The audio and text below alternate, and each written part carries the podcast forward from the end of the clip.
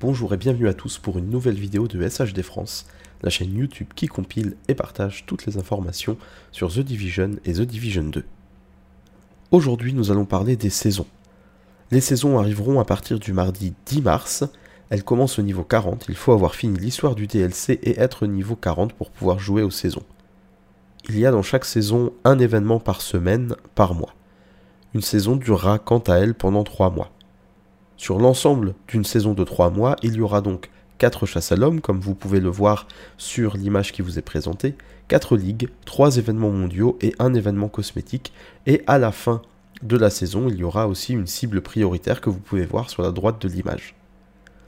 Il faut avoir fini l'histoire du DLC pour y jouer car l'histoire des saisons prend place après l'histoire du DLC il y aura en effet dans l'émission que l'on fera pour les saisons des éléments d'histoire qui suivent l'histoire de Warlord of New York.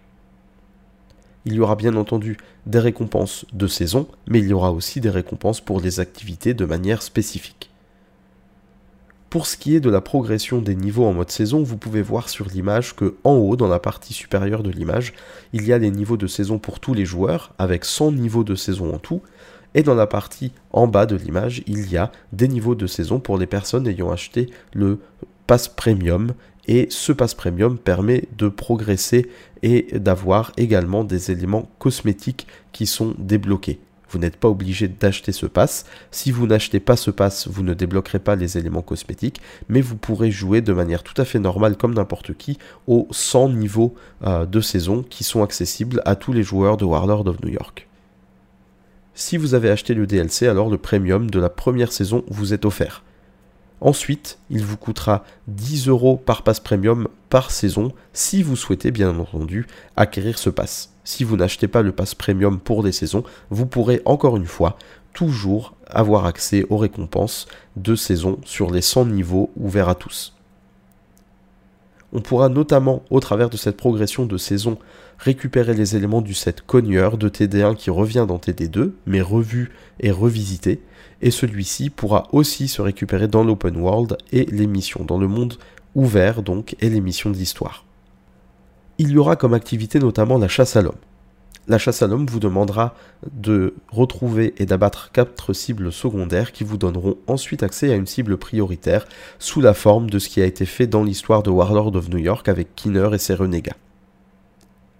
Lorsque vous tuerez la cible prioritaire, eh bien celle-ci vous donnera une variante de compétences, comme c'était le cas lorsque euh, vous euh, pouviez abattre les renégats d'Aaron Kinner qui vous donnaient eux aussi eh bien, une variante de compétences.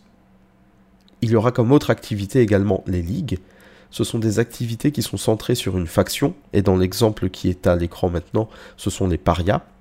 Il y aura des missions notamment à rejouer dans un certain mode de difficulté, comme vous le voyez également. Il y aura des défis aussi à accomplir, et selon votre progression dans les défis, vous aurez aussi des récompenses qui seront liées à la ligue en tant que telle. Et il y aura, comme vous pouvez le voir aussi à l'écran, comme récompense de ligue des éléments cosmétiques, des caches de craft de matériel, des caches de craft d'armes, des caches de saison et des caches de craft d'éléments de marque.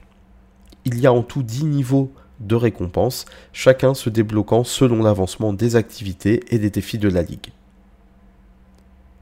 En plus de la chasse à l'homme et des ligues, il y aura aussi les événements mondiaux. Chaque événement mondial durera une semaine, tout comme les ligues et les chasses à l'homme. Il y aura des défis à réaliser dans ces événements mondiaux qui vous donneront aussi des récompenses.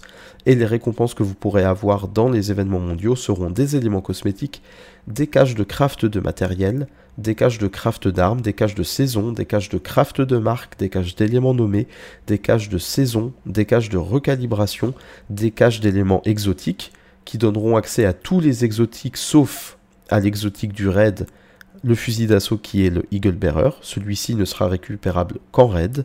Et vous aurez aussi accès comme récompense à des décorations de sac. Là aussi, il y a 10 niveaux de récompense en tout, chacun se débloquant selon l'avancement des activités et des défis de l'événement mondial.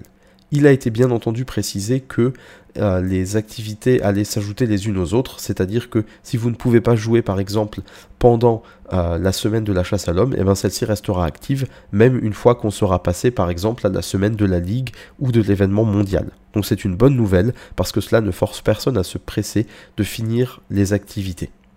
Voilà pour ce que nous savons aujourd'hui des saisons.